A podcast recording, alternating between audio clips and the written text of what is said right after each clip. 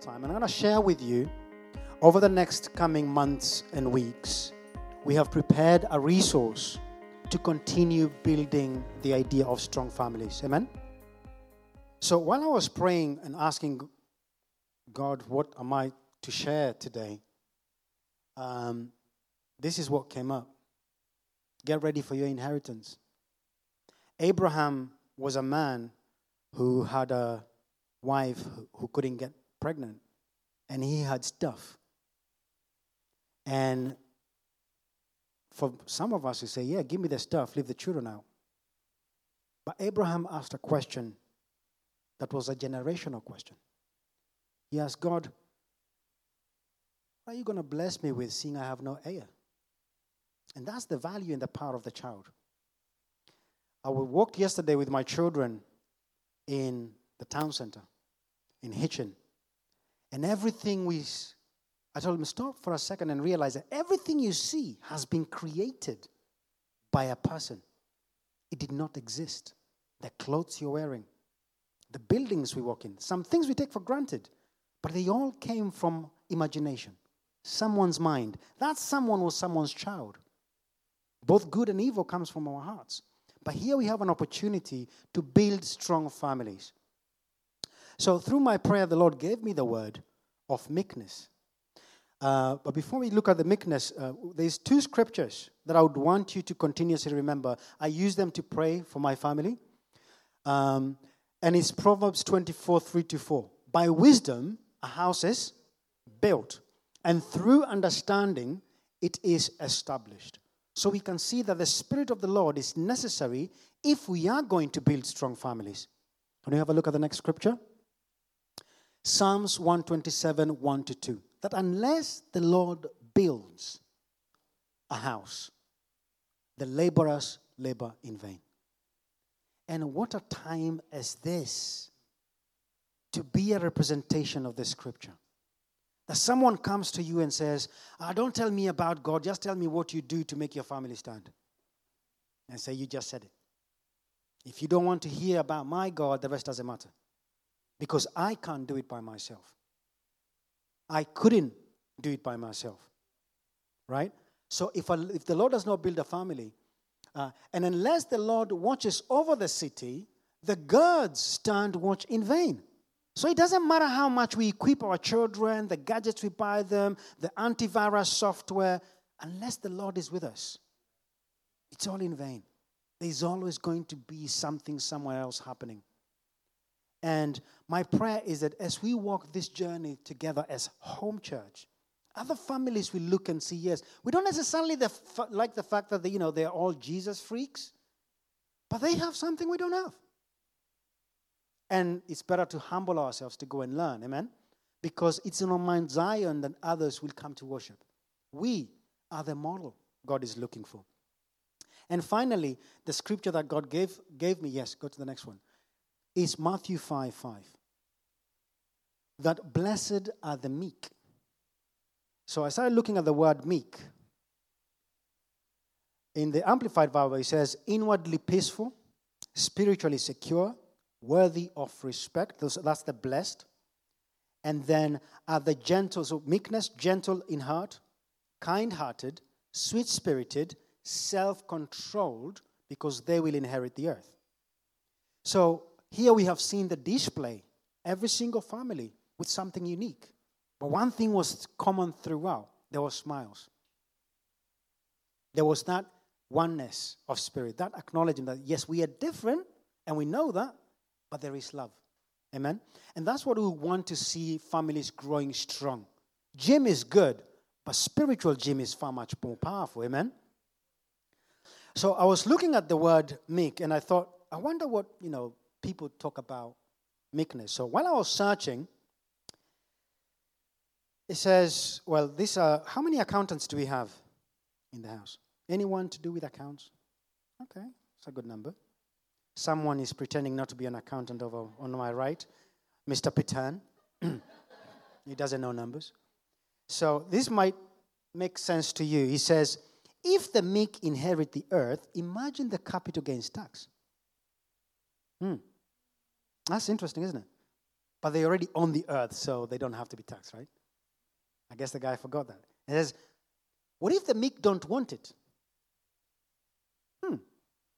But it's an inheritance. An inheritance is yours. Do what you will with it. And then the other one the meek are going to inherit the earth. If the meek are going to inherit the earth, they're going to have to toughen up. That's the worldly view of meekness because, unfortunately, meekness is interpreted as weakness. But Jesus said he came as a lamb. But you ask the Pharisees of the days, and they hated him to the point of putting him on the cross. Now, that's not a weak person. A weak person does not get an entire organization of rabbis and chief rabbis turning up and ganging up against him. But yet, he was meek. So, meekness is not weakness. And finally, it's possible, I suppose, another person says, but not before the strong have stripped it of everything worth having, of course. The only fact they did not remember is that even the strong will be part of the earth. And they will be inherited by the meek. So then, I suppose there is an inheritance that those of us who believe and are looking up to Christ, there is a promise. There is a promise of an inheritance. And one of it is peace peace that goes beyond every understanding. And it may not be peace for you, for me, because I feel peaceful, but I may not be here 50 years from today. I would want an assurance that my children's children will know the Prince of Peace. Amen? Regardless of what will be happening on the earth in that time. So if I can then lay the foundations of a strong family, I leave an inheritance for my children's children. So the blessed, the context goes in to talk about the inward peace and the security, the worthiness of respect and spiritual fortune, and the, uh, and, and the divi- uh, and divinely favored. That's the blessed person. It's the self, uh, the selfie, the significance of the blessing upon the ones who are called to follow Christ. Now, it's very interesting because Christianity, in my view, the Christian God is the only one who invites you in, gives you another name that nobody else knows apart from you and Him, listens to you in your language, talks to you in your language, walks with it in and with you through your thicks and your thins. When you beat yourself up, He comes and says, Are you done? All right, come on then, let's keep going. Like, I'm not worth it. I know. But that's not why I came. I didn't come because I thought you, you know, you didn't tell me of your worth. I know your worth. I know your worth. You may not see it. It wasn't in your dad, it wasn't in your mom. It is in what I put in you. And that's what I'm here for. And I want you to be a model of the next person who thinks they're worth all this and the other one who thinks it's worth nothing. To realize it's not the stuff that we have. Sometimes it's not even what we think we are but of who we are. Amen? Meekness, as I said, is normally misunderstood for weakness. Someone takes a meek because they think you can't fight back. I love what the apostle told us. He said, We are terrorists of peace. Amen? Because peace is quite confusing when you find confusion in the midst of confusion, you just seem to be calm and composed. And people are thinking, what's wrong with this guy? He's just pretending. He's a Christian. Ah, it's not about being a Christian. He's just pretending to be strong. But you know that the one who dwells in you, he says, I have given you peace that surpasses all understanding. And then by the time you realize the guy who was saying you're pretending is coming behind the scenes like Nicodemus to say, Oi, what's your secret? Could you pray for me even though I don't believe? And that happens. Amen? So, the inheritance of the earth. Yes, it's good to have a thing. And yes, the teachers of the past, teaching of Christianity, they taught us that, you know, forget about everything on the earth, just put everything into the future. Because that's where everything is. Everything is once you die. The earth is going to pass away and everything in it. So don't worry about your money. Don't worry about this. Don't worry about that. Everything is in the future. But that's not what Christ tells us. In the book of Mark 10, Mark chapter 10, verse 30, he said, Whosoever forsakes anything on this earth, his family, his wealth, shall inherit here on earth a hundredfold families and houses and businesses and whatever it is they forsook. And after eternal life. Amen? And that's the kind of God we are serving. He is yesterday's God, He's the God of today, and He's the God of tomorrow. He will give me my daily bread. He will give me the peace I need today. So I don't have to pray, God, I thank you that tomorrow you'll give me peace. So today I'm just going to take some painkillers. right? He's not going to heal me tomorrow. Yes, He will when tomorrow comes with its evil, but He's also the God of now. So He's not the God of my family when they are grown and gone. No, He's the God of my family now. I don't have to have seen it in my parents. Thank God for you, Lord, for moms like you who have laid the foundation. But what of those who have not? We then become the key persons of interest because other families are looking at you. They're thinking he's different. Well, he's going through the same challenges, but yet he's able to go through it. Loneliness has become almost a thing that people don't like to talk about. But I don't think it would be right to say we are a family and yet we are lonely. So, in a way, then, can we say loneliness is a kind of pride? Because I don't think anybody will care enough. I don't think anybody knows enough. I don't really want to trouble anybody with my problems. So it's better because I'm valueless. Let me just die alone. No. The Bible says, the Lord says, bring all your cares and your worries. Amen? He says, Come now, let us reason together. And if your sins are red as a scarlet, they shall be as white as snow. He's calling for communion, he's calling for conversation. So, regardless of where the nations are going, to hell in a handbasket, we have a responsibility to fulfill. We need to say, no, we don't have to go down that road. We can go another way. And if you're not going to follow us, I'm going to declare like Joshua me and my house. If you're not going to follow me, that's okay. But me and my house, I am going to follow the Lord no matter what. So if it's me and my house and you and your house, then together we are a nation. Amen? We are a nation. You bring your small business and I bring my small business, and together now we are conglomerate. You bring your little tithe and I bring my little tithe, and we have a bank. You bring your little food and I bring my little food, and we have a food bank. How is that not a nation? You bring your skills and I bring my skills. And together we are a team, we are an economy. So it's just to encourage you that as we go through next year, I have, we have four seasons normally. You know, summer sometimes kind of gets confused. If we go to the next, um, yes, yeah, so we have four seasons. So between now and the end of the year, we are going to be going through decluttering. Now, it's letting go of the old. But through this season, I want you to think towards the end of this year, we want to prepare and plan to send a parcel for the children that we sponsor in Uganda. Amen? So as you go through your stuff, some of the old, I want you to collect some of the good things for the children, for the adults, because they need, they are in much their need that we are. We package these things together. We are going to send them over through World Vision to Pejule, to the village, and I believe in us decluttering, we will be a blessing to someone else. Amen? And normally, what happens when you give? What does the Lord say when you release? What happens? You will receive. So that's kind of in time. And you could use this uh, season to declutter the weight too. You know what I mean? You can get rid of the weight that you don't need. Because guess what happens? That new suit you, you bought that doesn't fit you, it becomes a blessing to someone else because you're slimmer. Isn't it? Ladies, they're not saying yes. because. Uh, but that's okay, that's okay.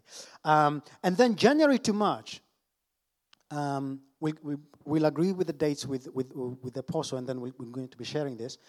is there is the time to sort of formulate visions among families. Right? So get together as a family and put together a vision, a picture. Three generations down, what does your family look like? What have you left behind? Abraham has left a mark on the earth. David left a mark on the earth. A thousand years from today, will your mark still be felt? So we can, we're going to be doing an exercise around there. Then um, around April to June, we have a big church day out. We will organize that together again as a family. We want to potentially take a bit more people, uh, maybe three, four, five, or even six coaches, you know, God willing. Maybe go for more than a day, you know, and just make it something unique and continue to build around the knowingness, us knowing one another as a family. Amen? Um, and then to, during the summertime, um, yes, there's one that was during the summer, towards the end of the close of next year, we're going to do a, a home in the park. Right? Home in the park where every family will cook. Maybe um, I'm not really good cook, so I might bring McDonald's. Um, that's my son. Right. Um, so we'll get together. We'll do some sport. We have Nick here. He's very good in sports. Um, so we'll, we'll have some fun as a family as we break off for, for summer. Amen? Now, in between now and then, on a monthly basis, there's going to be a resource, a Zoom call once a month, targeted towards the 12 principles found throughout the Bible. Um, nothing short of I'm going to, because I can't see that very well. Um, and it's around. So, worship in January. We're going to be talking about worship. How do you do worship, not just in the stage, but as a, as a person in, in your family? Getting children involved in that element of worship. Fasting in February. Why is, what, is it, what is the value of fasting? Yes, medically we know it helps, but what does it do? to you and your spirit. And what does the Bible tell us the value of fasting? We're going to look at confession. Amen. Around March. April, we'll talk about prayer. In May, fellowship. In June, we're going to talk about generosity. July, service. August, rest. September, we're going to talk the value of study. Disciple making in October.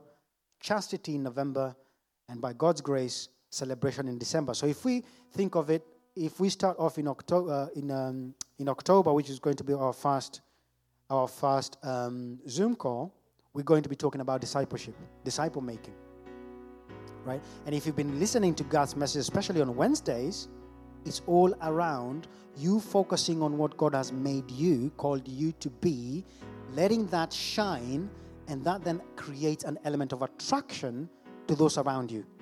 And as they come, you don't make them your disciples, you introduce them to Christ. And then they become your fellow brothers and sisters as far as fellowship is concerned.